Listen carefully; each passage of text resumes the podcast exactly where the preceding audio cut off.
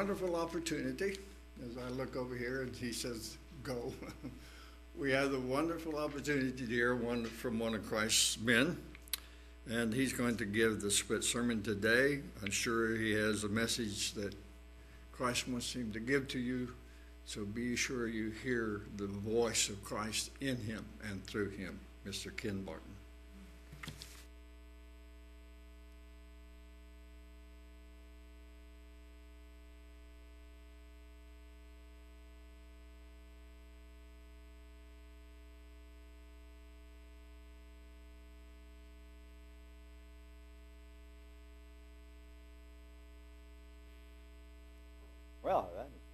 Three guys waving at me. This isn't just to look good and look important, huh? Well, there you go. So, time for some more back in the day stories from Old Cap. Back in 1978, I got on the fire department with Tulsa.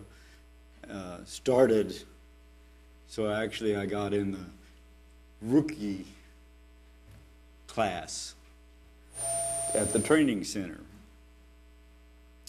When we went through rookie school, we had regular tests to make sure we were actually learning some of the stuff we were being taught. Puts me on, in mind that we, as Christians, are also getting regular tests to find out whether or not we're paying any attention to what God's trying to teach us. But when we graduated from that academy,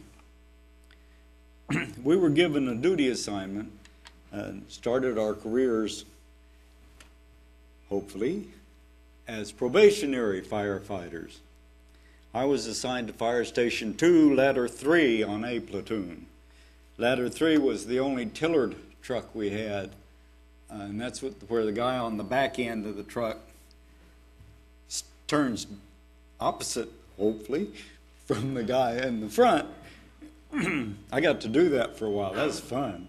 I was bragging one time about how well those work, and uh, they are. They're very agile if you have somebody that knows what they're doing at both ends of the truck. It took me a while to to get approved, I had we went to Owen Park over by our station, and I kept running up on the curb, and enough that the captain was getting somewhat ready to call it quits. And I realized that I'm sitting, I was driving it like a, the wheels were right under me. But the wheels were at an angle about like this. I'm sitting eight foot up off the ground. So that's a fair distance. Once I figured that out, it wasn't a problem. But I was bragging to a guy about how agile they were, and that in in uh, California, they're in Chinatown. I'd seen them, you know, they're going through, and those were those are narrow streets, and they're just zipping through there like nothing. Well, he'd also been in Chinatown in San Francisco one time, and they came through on a run and they knocked a guy right out of his shoes that was standing on the corner. So, anyway, but we would serve after we uh, got out of rookie school. We had six months to be ready for the final exam. And if you didn't do well on that final exam. They were kind enough to tell us a few times about this. If you failed that final exam, you became John Q. citizen again, walking down the street wondering what happened. so, it, and it was our responsibility to keep up our skills. It wasn't the responsibility of my captain or my driver or the other private that was there. It was my responsibility. For instance, one of the things that we had to practice, that I had to practice at the station, was uh, how to properly carry and, and set a 24 foot extension ladder, tie it off and stuff. And the interesting thing about Station 2 at that point was both the engine and the ladder had two men 24 foot extension ladders. They were wider, heavier. They were still a 24 foot extension ladders, so the length wasn't much different, but the weight was different. And instead of holding it like this, you held it like this. But the good part about that was once I mastered that one, that regular ladder wasn't any problem at all. I'd practice. There at the station, I'd go out, I'd practice with ropes, had to figure out how to tie different knots to do different things. You had to you hoist ladders or uh, actually send things up on the rope, hose, tools, axes, you name it. And if you tied it properly, it worked just like it was supposed to. If you didn't, it could be very bad. but you're supposed to, the, the proper way to carry, you always come to the side of it, pick it up, say overhead obstructions, which tells them that you're paying attention. Because if there's electric lines up there and you contacted, it'd be your last day as a firefighter. Um, just different things. Then you set it, slide it over to one side, tie it off so that it wouldn't shift. different things like that, you know. Uh, how to properly take care of fire hose. Just because I was on the ladder truck didn't mean that I could forget about the water part of it. But there's always in the back of your mind if I don't pay attention here, I'm not going to be a firefighter much longer. So our practice paid off. When we took the exam, everybody passed. So, why am I telling you guys about this? I want to talk about the final exam that's coming up for the entire world. One that we may want to brush up for. We need to be careful that we study the right stuff. 2 Timothy 2:15 and 16 says work hard so you can present yourself to God and receive his approval. I always like to please my captain and driver and even the other firefighter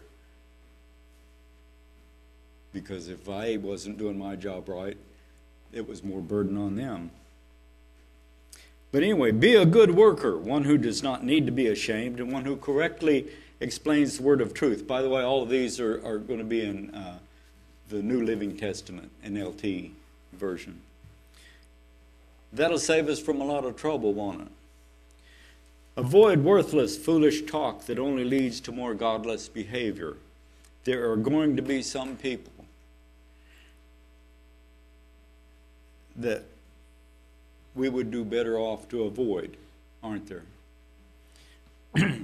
so we don't want to give them any credence. We just leave them alone. So we need to have a discerning mind, don't we? How do we get that? By reading what we need, do need to know, and if it doesn't add up, we can turn and go the other way. It helped our minds as rookie firefighters to know that there was a, a certain date that had been established on that day we're going to have final exam. And that helped us to tend to be more focused on our studies. I would go every morning after I got off. We, when I got off work, it was always morning. We went to work at 0800 and we got off at 0800 the next morning. And then there were two days that we were off.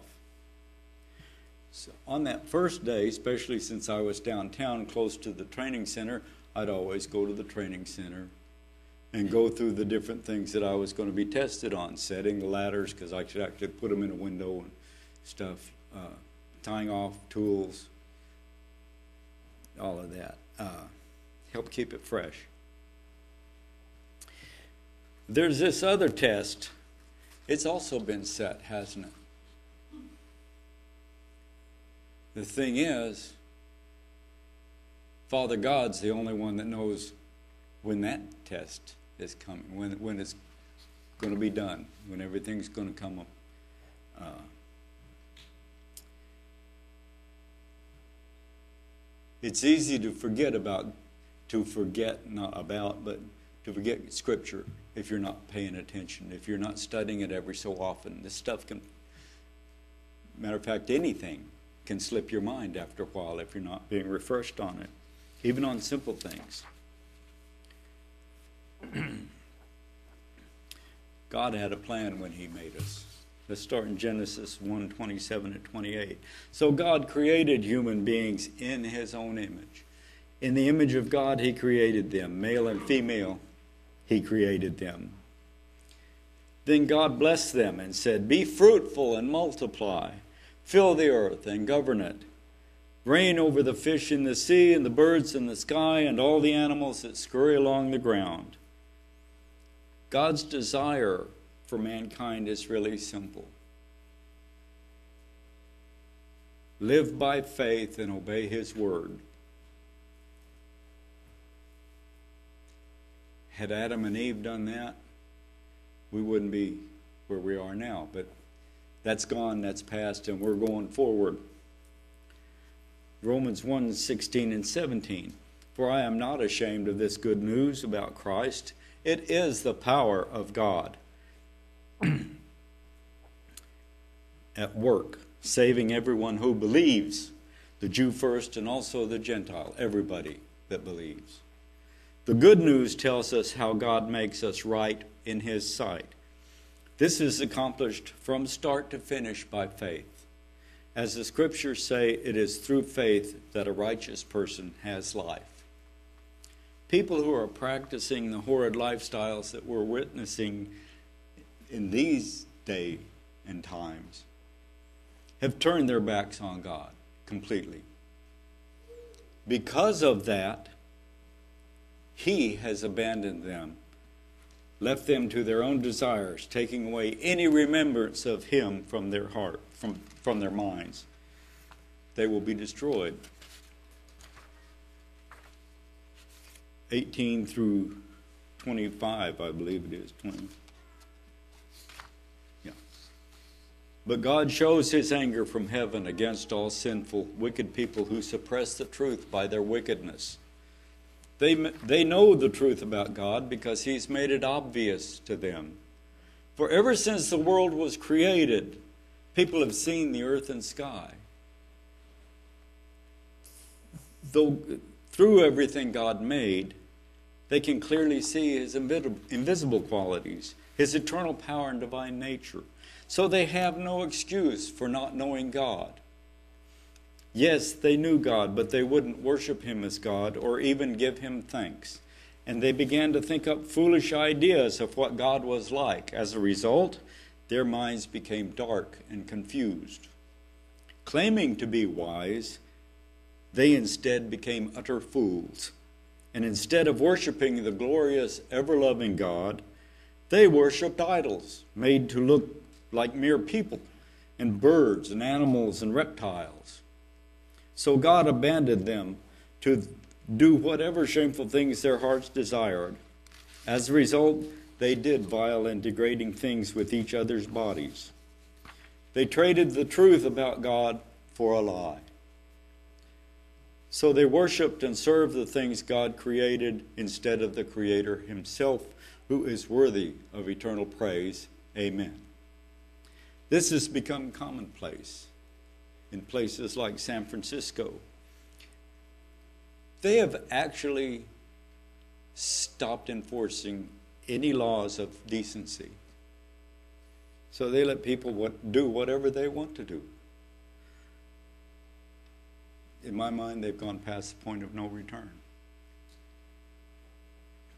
Thankfully, I'm not the final judge, God is. So they still, we're still here, right? It's still, while it's still called today, they have the chance to turn back. Picking back up at 26, that is why God abandoned them to their shameful desires. Even the women turned against the natural way to have sex and instead indulged with each other. And the men, instead of having normal relations with women, burned with lust for other men. Men did shameful things with other men, and as a result of this sin, they suffered within themselves the penalty they deserved. Since they thought it foolish to acknowledge God, he abandoned them to their foolish thinking and let them do things that should never be done.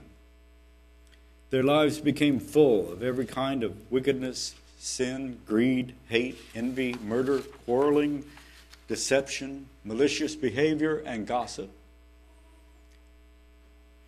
They are backstabbers, haters of God, insolent, proud, and boastful. They invent new ways of sinning and they disobey their parents. They refuse to understand, break their promises, are heartless, and have no mercy. They know God's justice requires that those who do these things deserve to die, yet they do them anyway. Worse yet, they encourage others to do them too. That was 30, through 32. But we can't just point fingers at those who have denied God and condemn those who have left off serving Him, can we? Oh, it's all you? It's not good. What we must take care to do is examine our own hearts on a regular basis and exercise faith in God by living according to His Word because we believe Him, because we want to live according to what God has said if we want to, if we have that desire, we're going to do that, aren't we? Listen, listen to what Paul tells us in Romans chapter 2.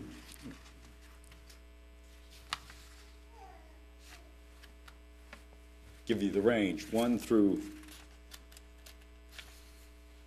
I go a long time, 22. I'm sorry. Keep up with me. You may think you can condemn such people, but you are just as bad. This is what Paul is telling us. And you have no excuse. When you say they are wicked and should be punished, you are condemning yourself. For you who judge others do these very same things. And we know that God, in His justice, will punish anyone who does such things. Since you judge others for doing these things, why do you think you can avoid judge, God's judgment when you do the same things? And I should change this to when we do the same things. Don't you see how wonderfully kind, tolerant, and patient God is with you? Does this mean nothing to you? Can't you see that His kindness is intended to turn you from your sin? But because you are stubborn and refuse to turn from your sin, you are storing up terrible punishment for yourself, for ourselves. For a day of anger is coming when God's righteous judgment will be revealed. He will judge everyone according to what they have done. He will give eternal life to those who keep on doing good seeking after the glory and honor and immortality that God offers, but he will pour out his anger and wrath on those who live for themselves, who refuse to obey the truth and instead live lives of wickedness. There will be trouble and calamity for everyone who keeps on doing what is evil. For the Jew first and also for the Gentile. But there will be glory and honor and peace from God for all who do good for the Jew first and also for the Gentile. We kind of want to be in that group. For God does not show favoritism. When the Gentiles sin, they will be destroyed even though they never had God's written law. And the Jews who do have God's law will be judged by that law when they fail to obey it. For merely listening to the law doesn't make us right with God. It is obeying the law that makes us right in His sight. Even Gentiles who do not have God's written law show that they know His law when they instinctively obey it, even without having heard it. They demonstrate that God's law is written in their hearts, for their own conscience and thoughts either accuse them or tell them they are doing right. This is a message I proclaim. This is again is Paul that the day is coming when God, through Christ Jesus, will judge everyone's secret life. You who call yourself Jews are relying on God's law, and you boast about your special relationship with Him. And I could say Christians, couldn't I? And where it says you, I'm, I'm going to try to say we, because that's, that's who he's talking to. We know what he wants. We know what is right because we have been taught his law. We are convinced that we are a guide for the blind and a light for people who are lost in darkness.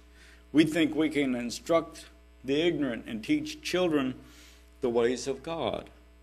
For we are certain that God's law gives us complete knowledge and truth. Well, then, if we teach others, why don't we teach ourselves? We tell others not to steal, but do we steal? And I'm not talking about stealing a car or, or uh, shoplifting, or, but do we steal from God in tithes or whatever? Do we steal from? There's different ways to steal. We don't want to be doing any of it. You say it's wrong to commit adultery, but do we commit adultery? I realize more and more that we need to be careful about what we watch and read. There's so many things out there that can poison our minds, and we're exposed to it all the time. How many commercials do you see that are not only showing but are, are spotlighting uh, lifestyles that God condemns? How many movies and TV shows are there that show horrid lifestyles as being okay? What does the scripture say? If you have lustful thoughts about a woman, you're committing adultery in your heart, aren't we? The writers of these shows are putting things in the shows that can poison our minds and our hearts. Satan's trying to make us think that these lifestyles are okay. We need to be vigilant about that. And going back, catch up on 22. You condemn idolatry, or we condemn idolatry, but do we use items stolen from pagan temples? During Bible study, someone was sharing about how he'd come to realize that a piece of art that he had, that he had purchased and put up on his house at the front, uh, was really pagan idolatry. And when he realized that, he was convicted in his heart. And so he took it down. We're so proud about knowing the law, but we dishonor God by breaking it.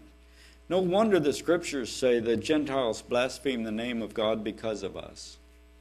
The Jewish ceremony of circumcision has value only if we obey God's law.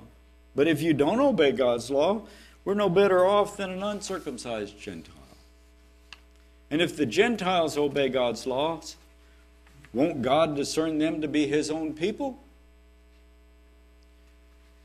In fact, uncircumcised Gentiles who keep God's laws will condemn you Jews who are circumcised and possess God's law but don't obey it.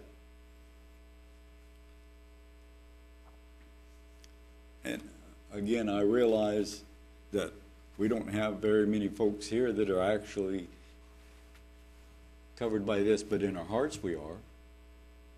If we've accepted God, if we've accepted Christ as our Savior, we are.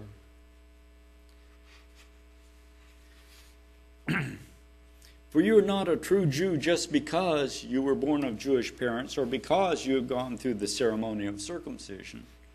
No, a true Jew is one whose heart is right with God.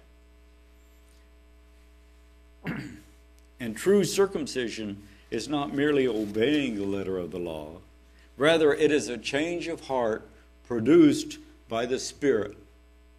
And a person with a changed heart seeks praise from God, not from people. You know, at Pentecost was when the Spirit of God was first widely given to those who believe in God and Jesus.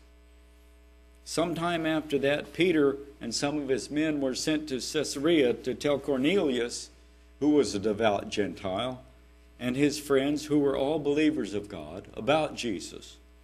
While Peter was witnessing to them, the Holy Spirit fell upon them and they started speaking in tongues.